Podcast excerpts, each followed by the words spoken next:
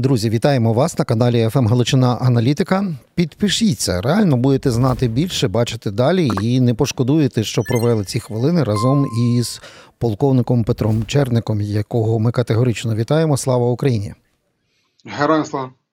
Пане Петре, хочу почати від найсвіжішого повідомлення від повітряних сил України, які підтвердили, що над акваторією Азовського моря взамін збитого А 50 з'явився новий руський А 50 Ви відповідно частина. Е- Ну, експертного середовища каже, що це знову підведення е, цього літака означає, що готується масований ракетний удар. Просто треба було саме південний фланг знов зробити е, ну, видимим.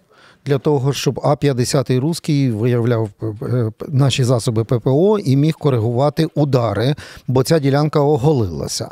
Чи робите ви такі самі висновки на основі того, що знов А-50 туди залітає?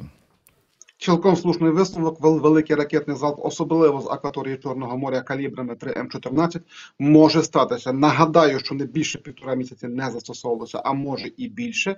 І для влучності цілі ціле попадання ця машина критично необхідна. Самі крилаті ракеті дуже важко правильно знайти ціль. Я не кажу, що це неможливо, але з огляду на те, які росіяни взагалі криворуки, то підсвічувати цілі треба в обов'язковому порядку. Чи мають вони ще достатню кількість ракетоносіїв? На превеликий жаль, мають як мінімум ще два робочі фрегата Класу адмірал Макаров по вісім пускових установок, кожна і до десяти малих ракетних кораблів класу Каракурт М, Буян М, Каракурт, Буян М і Василій Биков, а також дуже дошкульні підводні човни класу Варшавянка, які до чотирьох ракет класу калібр можуть відстрілювати. Але цим ракетам ракетам потрібне підсвічування. Дуже дуже ймовірний найближчий часом удар саме з акваторії Чорного моря. Хоча і з ракетоносіїв ту 95 МС також може статися. От, власне, дивлячись на їхній е, е, тактику е, останнього в січні цього е, комбінованого залпу,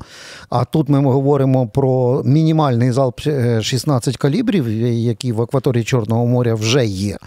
Ем, є ще всі ось ці хашки, про які ми говорили, і модернізовані 101, можливо, теж серед них з'являться, і 59 і інші.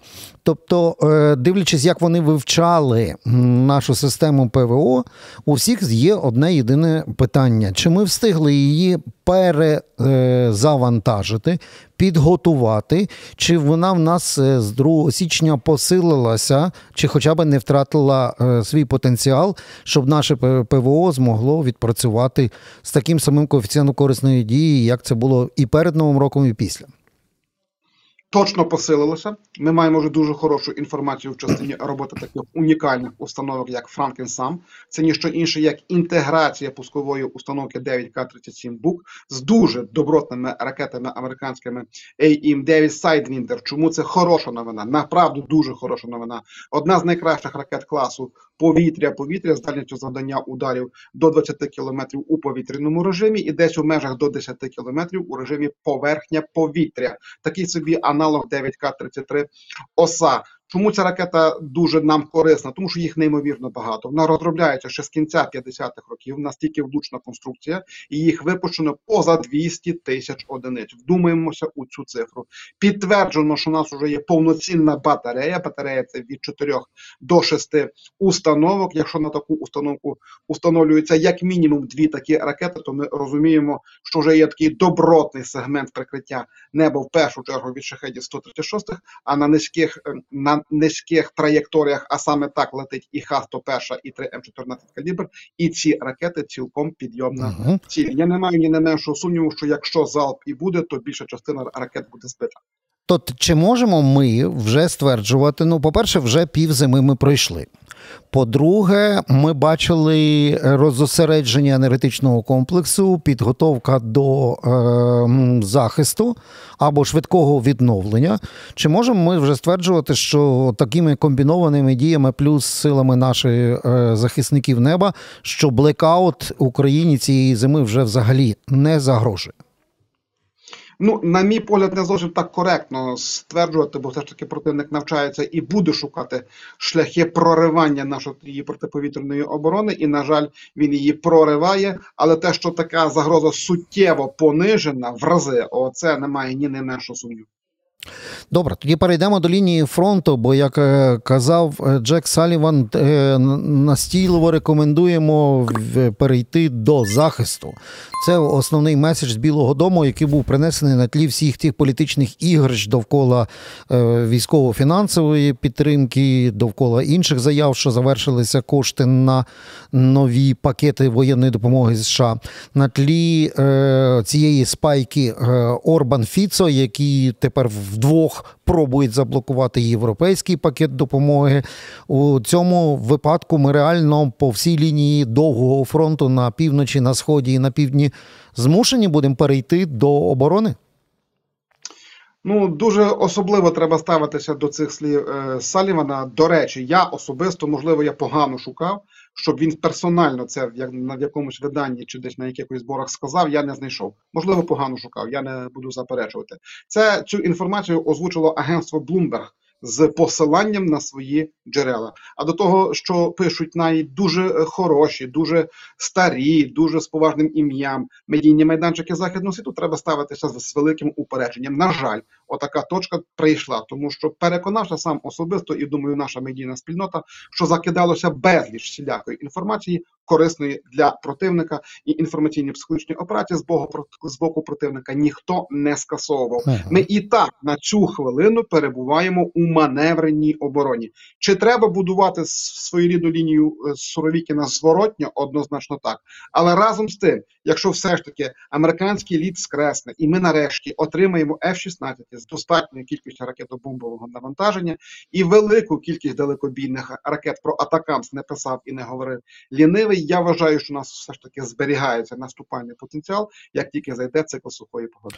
От, власне, про е, про потенціал е, зібравши сьогодні вранці інформацію з різних ділянок фронту, з Куп'янського напрямку, з Бахмутського на часів яр, з Авдіївського і, і спроб вирівняти лінію на Запоріжжі. Оці всі біля е, Роботіна теж спроби масованих штурмів і атак. Всюди так чи інакше ми побачили два моменти, які насторожують. Перше, артилерійська робота е, в російської армії це в 10 до 1 на деяких ділянках перевага по кількості снарядів і обстрілів. Друге, посилення з їхнього боку кількості е, fpv дронів, тобто дронів камікадзе і полювання за українськими захисниками. І третє посилення на деяких ділянках дуже суттєво е, засобів РЕП з боку російсько-окупаційних військ. Ем, ось таку інформацію ми зібрали. Це не повна картина, але з дуже багатьох ділянок. Можете її доповнити і проаналізувати. Та нічого нового, якщо так геть об'єктивно, війна і на сьогоднішню е, хвилину залишається на 90% війною артилерії. Дійсно, fpv дрони як ознака восьмої фізико-технічної революції стають ударною силою, але їхню значення також не потрібно е, перебільшувати. Чи чи противник ще на старті нас переважав у частині засобів радіоелектронної боротьби, це однозначно. Так. До речі, друга країна у у світі, як по ракетній школі, так і по цій частині. Вони, вони зараз щось там проекспериментували в Калінінградській області доволі успішно, в доволі великому радіусі засліпили все, що могли засліпити. А вертаючись знову ж таки до ар до артилерії, то росіяни і на цю хвилину в межах 130 тисяч снарядів на місяць виготовляють. Маю нагадати, що ця війна почалася із запасами артилерійських снарядів. У них у межах від 15 до 20 мільйонів. Це неймовірно багато. В той час як американці мали запас всього навсього 2,5 мільйони, а на на показники 50 тисяч снарядів на місяць вони вийшли тільки на на минулу осінь, і на 80 вийдуть у кращому випадку у 2025 році. Отака вона сувора дійсність, і ми її скасувати не зможемо. Нічого нового. Це більше рутина ніж якась новизна. Угу. Окрім власне е, налагодженої економіки війни, е, яку продемонстрували, а грошей на так вистачає, я маю на увазі в Росії. Є ще ось ця постійна гойдалка між Північною Кореєю і Пхеньяном. Там якісь як не баржі йдуть, то їдуть потяги. Там говорять не лише про артилерію, але і про ракети балістику. Абсолютно подібне щось ми чуємо з боку Ірану, які, окрім Е, дронів шахет, е, нібито е, на фінальній стадії, щоб постачати і свою балістичну ракетну зброю для русських. І в цьому випадку верифікувати не можна, просто просто чекати, коли якась буде заява від нашої розвідки. Наскільки це може змінити баланс сил? Я маю на увазі, якщо два пакети корейський і іранський стануть на регулярну основу і стануть реальністю. Буде боляче, але е, балансу сил не змінить. Для того, щоб змінити баланс сил, росіян треба додатково щомісяця плюс 500, плюс 700 ракет, не менше, підкреслюю, не менше. От тоді, можливо, баланс сил зміниться. Підемо від протилежного. На цю хвилину більше 8 тисяч ракет всіх класів застосовано. Це я сюди С-300, С-400 не включаю, котрі переведені в режим балістики. То кілька сотень, котрі нададуть Північна Корея і Іран, а це не більше. Більше вони фізично не зможуть у стратегічному сенсі нічого не змінює. Взагалі, феномен того, що е, що Росія про просить Ірану по великому рахунку власні ракети. Бо е, Фатех 110 і Зульфікар ніщо інше, як е, ракета С-75 Двіна, котра спочатку була удосконалена в Китаї, а потім в Ірані. А в Росії всі ланцюжки технологічні з її виготовлення деградовані. В Корейців та сама ситуація. В першу чергу це Р-17 Ельбрус. Там він встав на конвеєр, стоїть досі.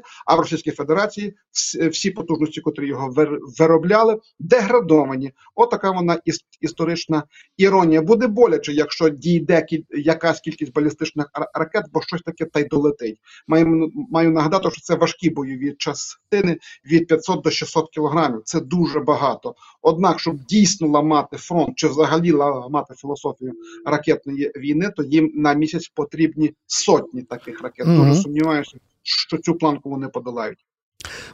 Поки ми з вами говоримо, догорає нафтобаза. І русський, і наше головне управління розвідки підтверджують, що це була робота українського дрону. Але нас більше зацікавила історія з Санкт-Петербурзьким варіантом, бо ну, там плюс-мінус 1250 кілометрів це така серйозна е, дистанція, е, про яку навіть нам ніколи офіційно не заявляли. Чи це поодинокі успішні кейси, чи ми можемо розраховувати, що ми почнемо масовано руйнувати військово-промисловий комплекс і логістику в глибині на такій відстані? Поки що одиночні випадки, а масованість це фундаментальна основа несиметричної відповіді нашому противнику, бо ми не маємо такої далекобійної ракетної зброї, яку має наш противник. Взагалі 1200 кілометрів то направду не подивування. Нічого нового, той самий шахет декларується від 1500 до 2500 тисяч кілометрів. Це абсолютно технічно і технологічно осяжні речі. Тут, напевно, акцент треба зміщувати в той бік, що зумів це безпілотник пройти багато багато ешелоновану протиповітряну оборону І це європейська та, та.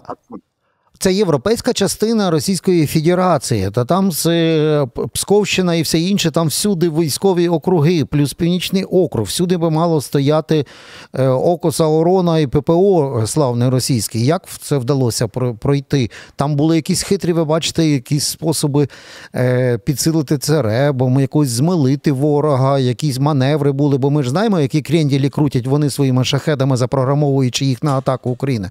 Тут ж в якось траєкторію відстежити важко, але просто хочеться зрозуміти, як вдалося пройти ППО на глибину 1200 з хвостиком кілометрів то той унікальний момент, коли не треба вдаватися в дешифрування, як це було зроблено. От зробили молодці, знайшли алгоритм, як обманювати їхню систему. Значить, цей алгоритм обов'язково буде серйозно вивчений і обов'язково буде наново відтворений. А деталізація, ну це ми ж ворогу допоможемо, розказавши, що як ми зробили. Добре, тоді подивимося більш глобально на це. Тобто, всюди, коли говориш безпосередньо з офіцерами і солдатами на фронті, вони теж розповідають, що не припиняється доміновування вже замінованої території в глибину, в ширину і в декілька, е, як то кажуть, шарів, майже ефектом Бік Маку. Ем, щось ми маємо, щось нам постачають поодинокі варіанти, десь щось налагодили для розміновування території. Ще не розуміємо, це для військових цілей чи в мирних цілях, цілях на деокупованих територіях. Але без здолання ось цього. Прорубування коридорів, всі військові кажуть, ну другий раз ми броньою без повітряного прикриття просто не підемо в наступ. Команда буде, підемо, але е, по логіці не повинні. Ви що скажете? Розміновувати є чим. Розміновувати є чим. Прекрасна американська маш- машина М58. Просто супер машина. На 90 метрів вистрілює спеціальний канат. На кожен метр приходиться до 7,5 кілограмів вибухівки Сі-4 і шириною до 6 метрів прорубує прекрасний коридор, де взагалі нічого не залишається. Спокійно танк проходить, чи БМП, чи БТР. Але є нюанс. Це велика машина. Так само, як Вінсент 1 німецька розгороджувальна машина. Це прекрасні цілі. Для того, щоб їх починати застосовувати, треба відсувати артилерійські рубежі Ну, от, власне. І, звичайно, треба засипати окопи великою кількістю важких бомб. От тільки тоді, коли е, головна оборона буде зламана, тільки тоді можна буде братися до, до системного розмінування. А без переваги в авіації в повітрі я з вами цілком згоден вести наступальні дії дуже важко. Але тим не менше, за минулий рік ми таки показали унікальну тактику, що це можна робити. Важко, скрушно, але можна. Зима пройде, бо е, болотяна рання весна також. Уявляємо, що у нас вже є е, як, якась кількість F-16 з підготовленим всім боєкомплектом. Е, ну, от такий десь. е, Це початок. Там ще плюс може ці французькі бомби, про які анонсували, може десь там трошки артилерії додається, може Європа до тих 300 тисяч переданих е, снарядів той мільйон таки зможе випускати і постачати. Щось ми до, до, докрутимо. От цього року, 24-го, можемо розраховувати на якусь масштабну деокупацію, хоч якоїсь із українських територій по якомусь із напрямків. Я, я залишаюся таким дуже стриманим оптимістом. Ще раз, стриманим, без всяких ілюзій.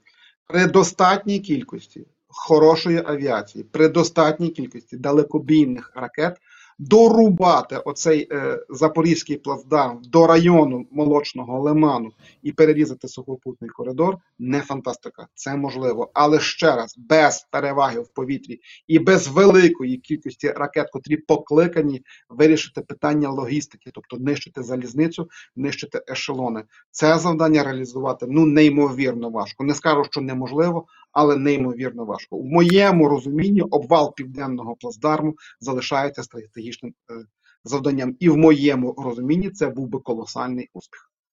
Ну так, от е, з думкою про атакам СФ-6, чи з мрією про тамагавки і про інше, ми змушені будемо прощатися. А, ще би хотілося Апачі і Блекхоуків, правда, трохи ще більше Бредлі і, і, і всього іншого, трохи більше, більше, більше. І на цьому мусимо поставити три крапки. Е, Пане Петре, дякуємо вам за аналіз поточний. Полковник Петро Черник був разом з нами. І до нових зустрічей. А глядачам нагадаємо. Підпишіться, бо будете знати від е, пана Петра більше і розуміти більше. Дякую. Дякую.